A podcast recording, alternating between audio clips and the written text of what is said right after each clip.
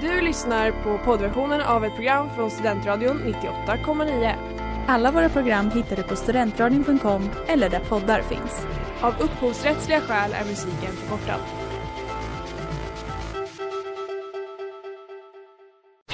Reklam, reklam. Hej där! Tar du ett sabbatsår? Är du klar med din utbildning i höst? Ta då lite tid för att resa utomlands. Upptäck dig själv med ISEC och arbeta med ett sex veckors volontärprojekt kopplat till hållbarhetsmålen i Afrika. Läs mer på rebrand.ly uppsala 2019.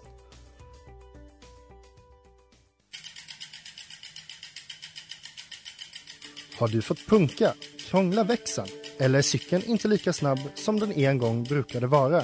Vänd dig då till Leffes cykel, Uppsalas främsta cykelverkstad sedan 1988.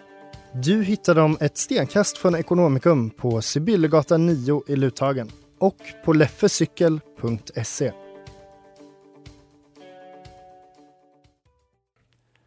Välkomna till Kaosets empiri med mig Erik Basilon. Och med mig Silja Eklund. Programmet där frågetecken från världens alla hörn rätas ut från en studio mitt mellan Peking och New York. Varmt välkomna!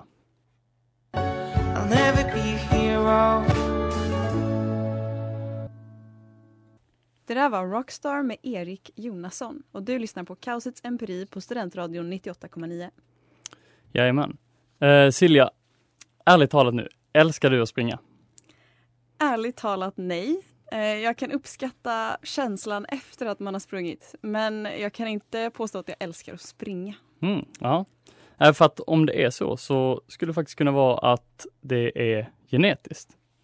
Låt säga att du jämför dig själv med en hund, så kanske du inser några skillnader. Först och främst kanske utseendet, eh, att de har päls, faktumet att hundar går på fyra ben. Eh, men hundar älskar att springa. Och vi snackar alltså om ett djur som fullkomligt myser av att bara liksom springa iväg och hämta något. Skillnaden mellan dig och hundar är ju genetiska. Ni är ju två olika arter. Ehm, och om man då vill testa om det här är genetiskt, eh, det kan man göra då genom att avla på det. För allting som är genetiskt går ju att föra vidare över generationer, att det går i arv.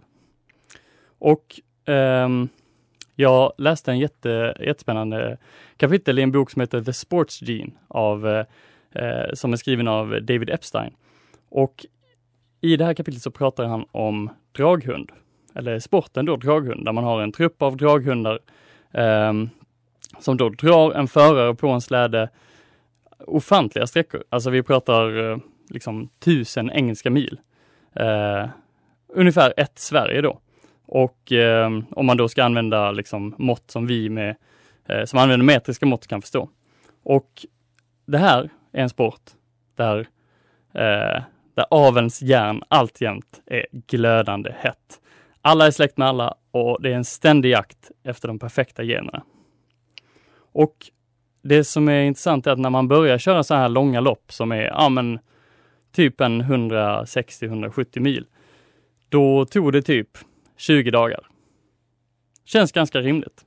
Um, men nu, efter några decenniers um, ja, noga utvalda eh, när man har låtit hundar liksom, ja, avla på särskilda egenskaper är man då nere på åtta dagar och tre timmar. Och vad har den där aveln då lett till egentligen?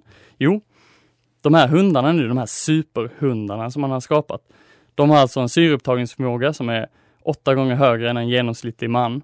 Eh, förmåga att äta 10 000 kalorier, kalorier om dagen. Simhud mellan tårna som bildar en slags snöskor för hundar.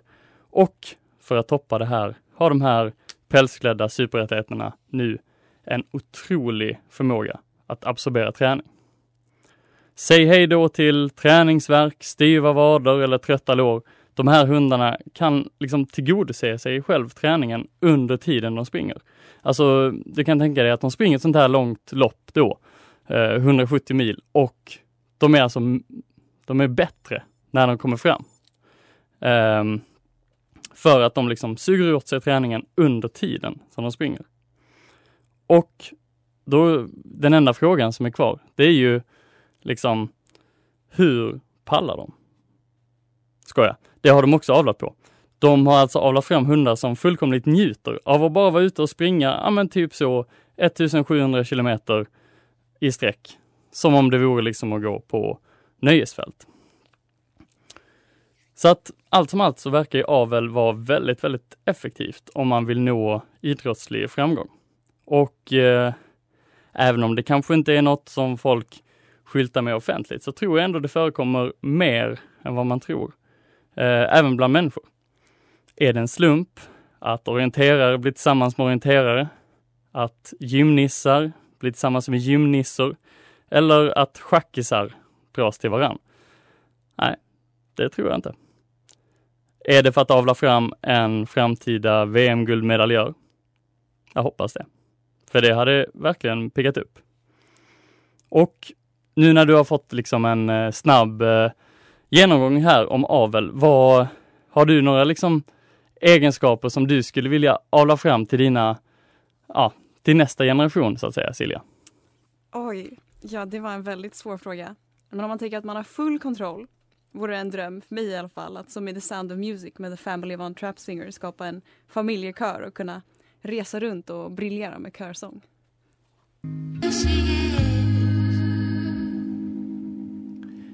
Det där var eh, Home at Last med Nathalie Bergman och du lyssnar på Kaosets empiri på Studentradion 98,9. Vi har precis eh, pratat lite om avel, eh, då ja, inom bland hundar då helt enkelt. Men eh, det som jag undrar då Silja, nu liksom, inte för att avel är en grej bland människor, men vad, har du några egenskaper som du letar efter i en, en partner, alltså någonting som dina framtida barn och barnbarn kanske skulle tacka dig för? Alltså, jag tycker det är en väldigt spännande fråga för det är verkligen ingenting som jag någonsin har tänkt på. Det är, så här, det är ganska sjukt att tänka på att man genomfört sådana här studier på hundar. Så här, liknande studier skulle aldrig godkännas av etiska nämnder om det skulle handla om människor. Alltså aldrig, aldrig, aldrig. Och det är lite läskigt också att tänka på hur mycket ens gener faktiskt påverkar. Alltså man vill ju tänka att man har full kontroll över vem man blir och vad man har för intressen. Men mycket genetisk forskning tyder ju på det motsatta. Verkligen. Och man, alltså, som du sa som här, orienterare som kanske vill bli ihop med orienterare. Alltså man dras ju mycket till folk som har gemensamma intressen. Till exempel en person som älskar att orientera skulle må väldigt bra av att till exempel gå ut och orientera med en person man tycker om. Man vill ju, man vill ju verkligen hitta någon som är riktigt duktig på kompasskurs för att, ja men, för att eh, liksom väga upp för ens, en, ens egna tillkortakommanden helt enkelt. Ja, och man Kanske. tänker liksom inte på sådana intressen som så här genetiskt lagda utan det känns som att sådana intressen påverkas ju väldigt mycket av ens uppväxt. Till exempel om mina föräldrar hade gjort det till en familjegrej och orienterat tillsammans varje söndag så hade jag kanske haft en positiv nostalgisk koppling till orientering istället för så här, att få traumatiska flashbacks till när idrottsläraren drog, drog ut oss i skogen i regnet och vi fick betyg på hur bra vi var på att springa och samtidigt navigera. Liksom. Eller dåliga. Eller dåliga, precis. Eh, och man har ju sett att så här, väldigt mycket av våra personligheter är väldigt kopplade till vår genetik. Så det kanske inte är lika kopplat till ens uppväxt och miljö som man trodde. Till exempel om en psykisk ohälsa och till och med olika intressen och olika livsval. Så det är, alltså jag tycker det är helt sjukt att tänka på hur mycket man faktiskt påverkar ens barns liv. Inte bara genom att påverka deras miljö utan att deras personligheter är också väldigt kopplade till genetiken. Har du någon speciell egenskap du är extra stolt över? Oj, oj, oj. Ja, det är ju en, eh, det är en svår fråga att få eh, eh, liksom peka ut någonting bra egenskaper sådär. Um, svårt att veta. Jag är ganska duktig på matte. Det har jag väldigt lätt för och alltid haft. Och jag vet inte om det är, jag tror att det är genetiskt, för min pappa är, han har eh, doktorerat i matematik och, och lite sådana grejer. Så att jag tror att det är nog ingen slump att jag också ty tycker om det. Sen om det beror på att han har eh, tutat i mig en massa matematik när jag var liten, det låter jag vara osagt. Det Ja, har hur- också förekommit. Hur mycket är miljö, hur mycket är genetik? Det är en fråga vi aldrig kommer få svar på. Liksom. Nej, nej, så är det verkligen. Har du någon, eh, någon egenskap? Alltså jag kan helt ärligt säga att jag aldrig suttit och tänkt så här. För jag tycker att också att så här, en stor del av spänningen med att skaffa barn är att just det här med att kunna liksom följa barnets utveckling och uppväxt och hur de utvecklas som person och vad de kommer få för intresse. Alltså det känns som att det är en del av spänningen. Alltså okej, jag, jag är den här personens förälder. Hur, hur kommer deras liv, liv bli? Kommer de vara lika mig? Kommer de inte vara lika mig? Alltså jag skulle liksom inte, jag har aldrig suttit ner och tänkt så här, oj, det här vill jag verkligen föra vidare. För det känns som att så här, spänningen och poängen för mig skulle vara att kunna liksom, jag vet inte, kunna följa utvecklingen helt enkelt. Det sjuka är ju att man eh, tror ju att man själv lever sitt eget liv och man blir det man blir och att man absolut inte ska bli som sina föräldrar. Sen sitter man där och jag sitter där och viftar med min, min doktorsavhandling och allt sånt där. Så att det är, ja, jag tror att man är, man är nog mer lika sina föräldrar än vad man, vad man vill tro eller vill vara, tror jag.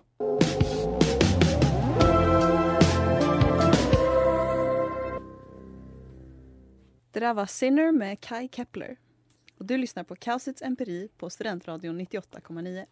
Idag så pratar vi om genetik och en annan kul studie som jag läste om faktiskt så var, var en studie på råttor och då kunde man se att eh, om man bara tog normala möss, eller nej, eh, normala råttor eh, och eh, satte dem i en bur och så fick de tillgång till ett sånt här eh, vanligt eh, springhjul.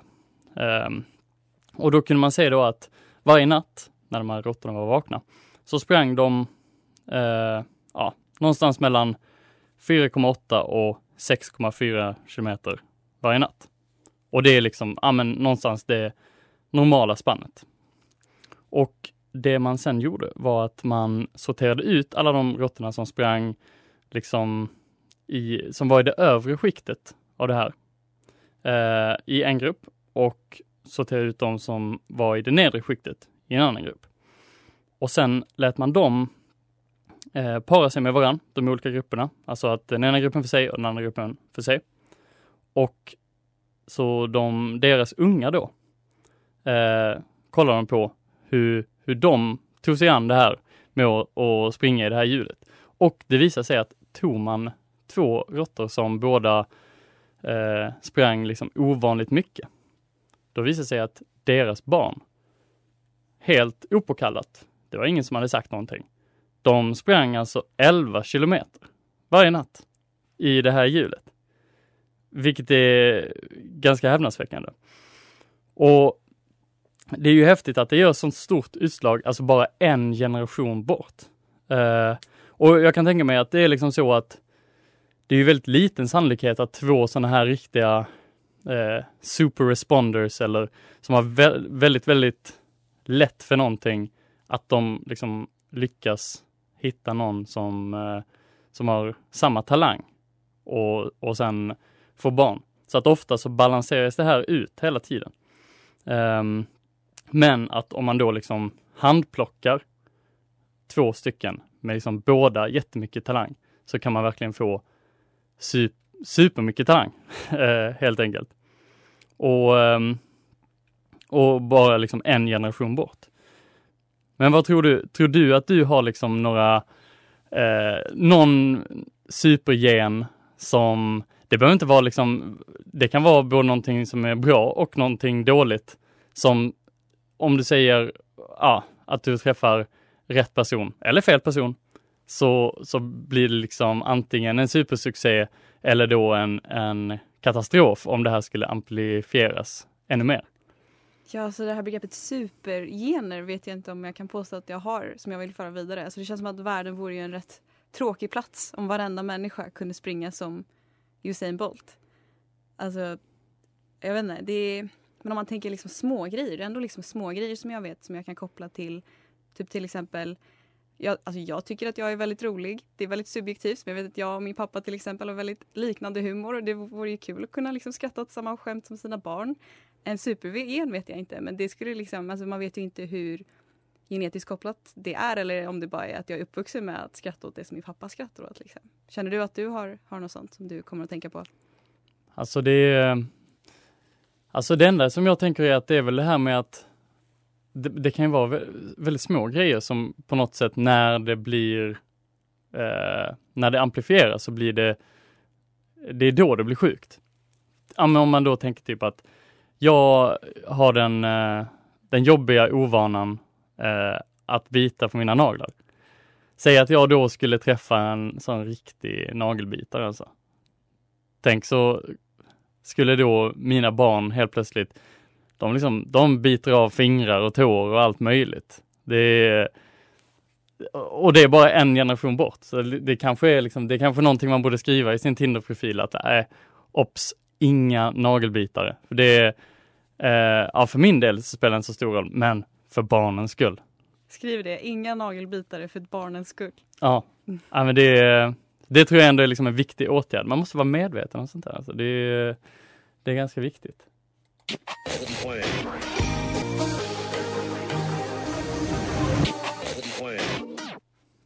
Det där var Move On med Grant och Emily Vaughn och du lyssnar på Kaosets Empiri på Studentradion 98,9. Vi har pratat lite om genetik. Och då är en väldigt stor fråga, hur mycket av vilka vi är som personer, hur mycket av det är miljö och hur mycket av det kommer från genetiken? Eh, och det finns faktiskt en väldigt sjuk dokumentär på Netflix som heter Three Identical Strangers som handlar om, det var massa tvillingar och trillingar på 60-talet i USA som adopterades och fick gå till olika familjer. Så de här tvillingarna och trillingarna växte upp i helt olika miljöer. Och den här dokumentären går ut på att tre av de här bröderna hittar varandra i 20-årsåldern och lär känna varandra. Och mycket av dokumentären går ut på hur sjukt lika de är varandra. Eh, och den här studien publicerades aldrig då den var så etiskt fel och för, för att de ville liksom respektera att så här, föräldrarna och familjerna hade inte fått godkänna den här studien. Men dokumentären går ut på att man får lära känna de här bröderna och deras liksom, resa genom att få lära känna varandra och jämföra så här, likheter och skillnader och sådär. Och frågan uppstår, hur mycket av vilka vi är som personer, hur mycket av det kommer från vår miljö och hur mycket av det kommer från genetiken? Så du, jag tänker du till exempel, du älskar orientering. Orienterar dina föräldrar eller tror du att du föddes med en karta i handen? Jag kan ju från egen erfarenhet, även om jag kommer ihåg väldigt lite om alltså själva födelsetillfället och sånt, så har jag inget minne av någon karta i hand. Så. Eh, men nej, men jag, jag är faktiskt en av de här, eh, nästan om man kallar dem för mugglare. Alltså för orientering är ju väldigt, det är ju en familjesport och ofta så har man ju två föräldrar som håller på med orientering och sen så blir det att de åker på tävlingar varje helg och när barnen är fem år så får de gå sin första orienteringsbana och eh, ja, men allting är väldigt liksom fixat så att man, det funkar att hålla på med det som familj. Men vi, i min familj så är ju varken mamma eller pappa några riktiga orienterare i grunden, utan de, de började egentligen när vi barn började. Eh, för att de tyckte att det var, ah, men det är en kanonidrott liksom. Det är klart ni ska ut i skogen. Och då får ju de också hänga med, för det är väldigt praktiskt om man är förälder. Det är inte så att man behöver sitta och frysa i en ishall i 90 minuter när ens eh, åttaåring ska lära sig åka skridskor liksom. Och ramla och slå sig och allt sånt där. Utan det är, eh, det är väldigt bekvämt, eller väldigt eh, kul, tror jag, för föräldrar. Så att jag är en mugglare, kan man säga. Tror du att det har påverkat liksom din eh, orienteringsresa, eller vad man ska säga? Det tror jag definitivt. Eh, inte att det är liksom någonting som bestäms så på förhand, men jag tror att det tog väldigt lång tid innan jag liksom eh, fick grepp om orienteringen och så. Eh, i, I jämförelse med kanske vissa andra som, eh, som jag brukar tävla mot och som jag känner sådär som, som verkligen fick det med modersmjölken så att säga. Vad Så att det, intressant. ja, ehm, men det tror jag inte är så mycket genetiskt. Nej. Det är nog väldigt mycket uppväxt. För en stor del av den här dokumentären var just att så här, den här studien gick ut på att de här barnen som adopterades bo- bort, de forskarna som ledde eller som höll i den här studien hittade biologiska mammor som hade erfarenhet av psykisk ohälsa. Och då ville de koppla liksom, okej men hur mycket av det är genetiskt och inte? Och fick fram svaret att så här, jo, oberoende av miljön som barnet så här, var uppvuxet i så spelar det en jättestor roll och påverkar det jätte- jättemycket. Det är sjukt häftigt. Verkligen.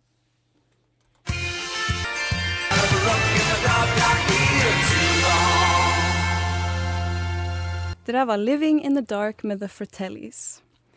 Nu är det dags för mig att öva på mina övertala skills och försöka lura dig lite. Intressant. Jag ska måla fram två scenarion. Den ena har jag hittat på och den andra är en riktig nyhet. Ditt uppdrag och ert uppdrag där hemma är att lista ut vilket scenario det är som har skett på riktigt och vilket scenario jag helt och hållet har hittat på. Så nu vill jag att ni försöker sätta er in i de här situationerna och försöka lista ut vilken det är som är sann. Okej, block och penna fram nu alltså. Okej, första. Tänk dig att du är en man från Ryssland som har fått jobb som översättare på ett kinesiskt realityprogram som är ett så kallat boyband competition show. Det är alltså ett musikprogram där flera individer tävlar mot varandra och de som vinner på slutet blir ett boyband. Du är en kille från Ryssland som har åkt dit för att jobba på det här programmet och helt plötsligt så frågar producenterna dig om du vill testa något nytt. Utan att riktigt tänka igenom vad du gör så skriver du på ett kontrakt och helt plötsligt så är du en deltagare i det här tävlingsprogrammet och ska sjunga varje vecka i tv. Du inser väldigt snabbt att det här inte är din grej överhuvudtaget.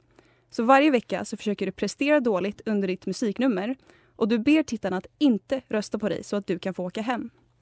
Men du har skrivit på ett, kont- på ett kontrakt där det står att om du lämnar programmet så måste du betala böter. Så du är fast.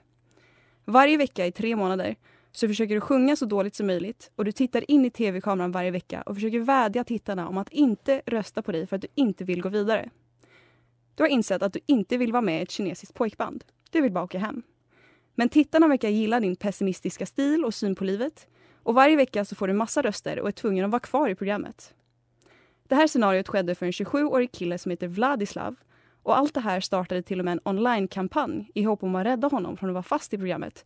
Och folk började använda hashtaggen hashtag freelilush. Han gick hela vägen till final, men han var inte en av vinnarna och fick äntligen åka hem för några dagar sedan. Andra scenariot ser ut så här. Nu ska du tänka dig att du är en äldre kvinna som bor ute på landet i Arkansas i USA. Du bor där med din man och är en pensionerad lärare. Du bor i en liten stad där du har bott länge och du känner de flesta som bor där. En dag när du är ute och handlar i mataffären så märker du att folk tittar på dig konstigt. Du är rätt van vid att folk känner igen dig, då många som bor där är dina gamla elever. Men helt plötsligt så är det massa tonåringar som börjar peka på dig och viska till varandra när du går förbi. Du tänker inte så mycket på det, men du märker att varje gång du ska ut och göra ett ärende så är det fler och fler som pekar på dig och verkar veta vem du är. Det här pågår i några veckor och du blir bara mer och mer förvirrad. En dag när du går runt på stan kommer det fram en ung tjej runt 12 år och frågar om hon kan få ta en bild med dig. Du förstår ingenting och frågar den här tjejen varför. Tjejen tar fram sin mobil och öppnar TikTok-appen. Hon söker fram en profil och visar en kvinna som ser precis ut som du som har en halv miljon följare på TikTok.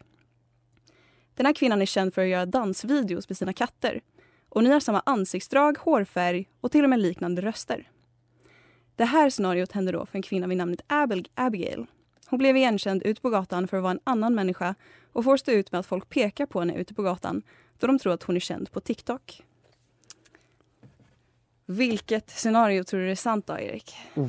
Ehm, ja, det som jag börjar fundera på uh, först och främst är så här, vad hade jag velat vara med, vara med om? Ja, vilket Ehm, scenario känns... Det blir lite så ofrivillig, ofrivilligt kändisskap båda två liksom. Verkligen, verkligen. Oj, oj, oj. Um, Okej, ska jag... Ska jag bara, ska jag, vill du ha min gissning? Jag vill höra din gissning. Okej, så här låter det. TikTok är på en, eller liksom det är ju på tapeten, eller hur? Mm. Ehm, men det känns ändå som att så här, ja, boyband tävlingen kanske. Jag hoppas att den är sann för att den verkar så himla spännande liksom. Att, ehm, att liksom folk älskar den här, s- vad ska man säga, deprimerade stilen och sådär. Så jag vill ändå nog, ja men jag, jag chansar på, på boyband. Du chansar på att scenario nummer ett var sant. Ja, Det är korrekt. det är det. Det är korrekt. Bra jobbat.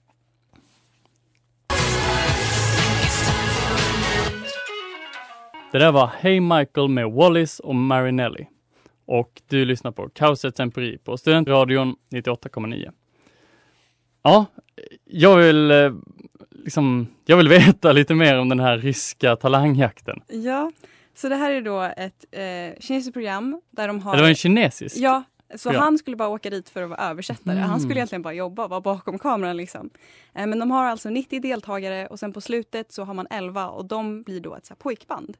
Eh, Så varje vecka så ska man liksom sjunga och alla andra deltagare sjöng liksom så jätteglada poplåtar medan han försökte sjunga lite, han sjunger lite så här halvdana rapplåtar och liksom tittar in i kameran och säger snälla liksom rösta inte på mig för jag vill hem, jag får inte åka hem för då måste jag betala böter. Men man ser liksom, jag kollade på eh, något så framförande där liksom han står där och har inte kul och ser man hur publiken liksom älskar hans stil. Nej. Eh, och då läste jag lite om det, att så här, han fick ett väldigt stort fanbase. Eh, och då var det någon som skrev att det var för att många såg honom som någon som kunde representera något som heter sang culture. Det är någon, något begrepp som innebär att man har liksom en negativ inställning till livet. Och folk tyckte att det var så coolt att han fick liksom världens fanbase och folk liksom ville se honom där varje vecka så han fick aldrig åka hem. Så han var där, med i programmet i tre månader. Eh, och sen när han äntligen fick åka hem, han gick till final men han blev inte en av finalisterna. Då var det liksom när han skulle åka till flygplatsen så var det massa personer som väntade på honom och han har liksom blivit jätte, jättekänd på grund av det här. Och det är liksom, den här hashtaggen blev jättestor. Det var massa ryska bloggare som försökte stötta honom och så här förklara att så här, nej men det här är inte okej, han måste få åka hem. Eh, så det här har blivit en väldigt stor grej och vissa ser det som en publicity stunt. Men när man kollar på de här klippen så ser han verkligen ut och liksom inte må bra av att det var, alltså han ångrar verkligen att han skrev på det här kontraktet liksom. Så hade du velat vara med i något eh, liknande program? Ehm, nej, Nej. det hade jag nog inte velat. Det kan jag väl helt ärligt säga. Men det är ganska intressant att tänka så här, ja men det, det kanske är liksom att ki- kineserna liksom, de, de vill verkligen ha lite, lite emo-vibes kanske. Det kanske inte finns eh, så mycket sånt där. Jag vet ja, inte. Han hade ju någonting som lockade tittarna. För det var liksom Varje vecka så tittade han in i kameran och sa rösta inte på mig. Och så röstade folk ändå för att de tyckte så mycket om honom. Det, var liksom, det gick ändå bra för honom i programmet. Kanske att folk, folk har liksom en, ehm, en eh, inre drift att de bara inte vill göra som vad folk, som, som vad folk säger. Eller någonting.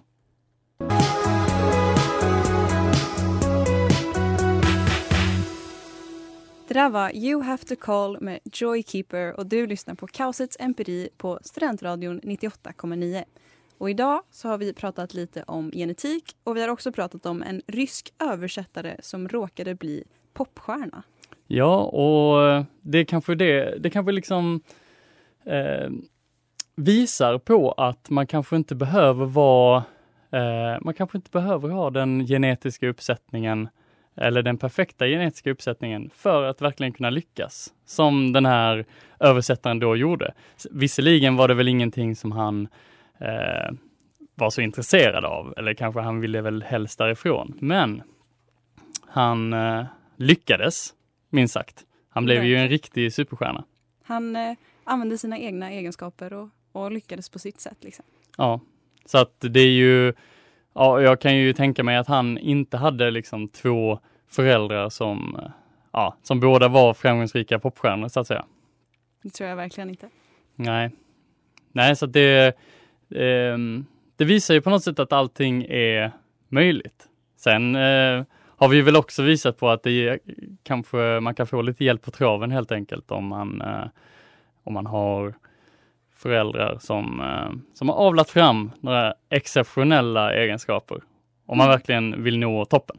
Men han kanske visar att genetiken inte måste sätta stopp för oss. Liksom. Man Ja. kan hitta sitt eget sätt. Och, Han kanske är vår tids Jesus. ja, det kan man Kanske kanske... Kanske lite farfetched. Nej, men han, ehm, en, en eh, förebild kanske.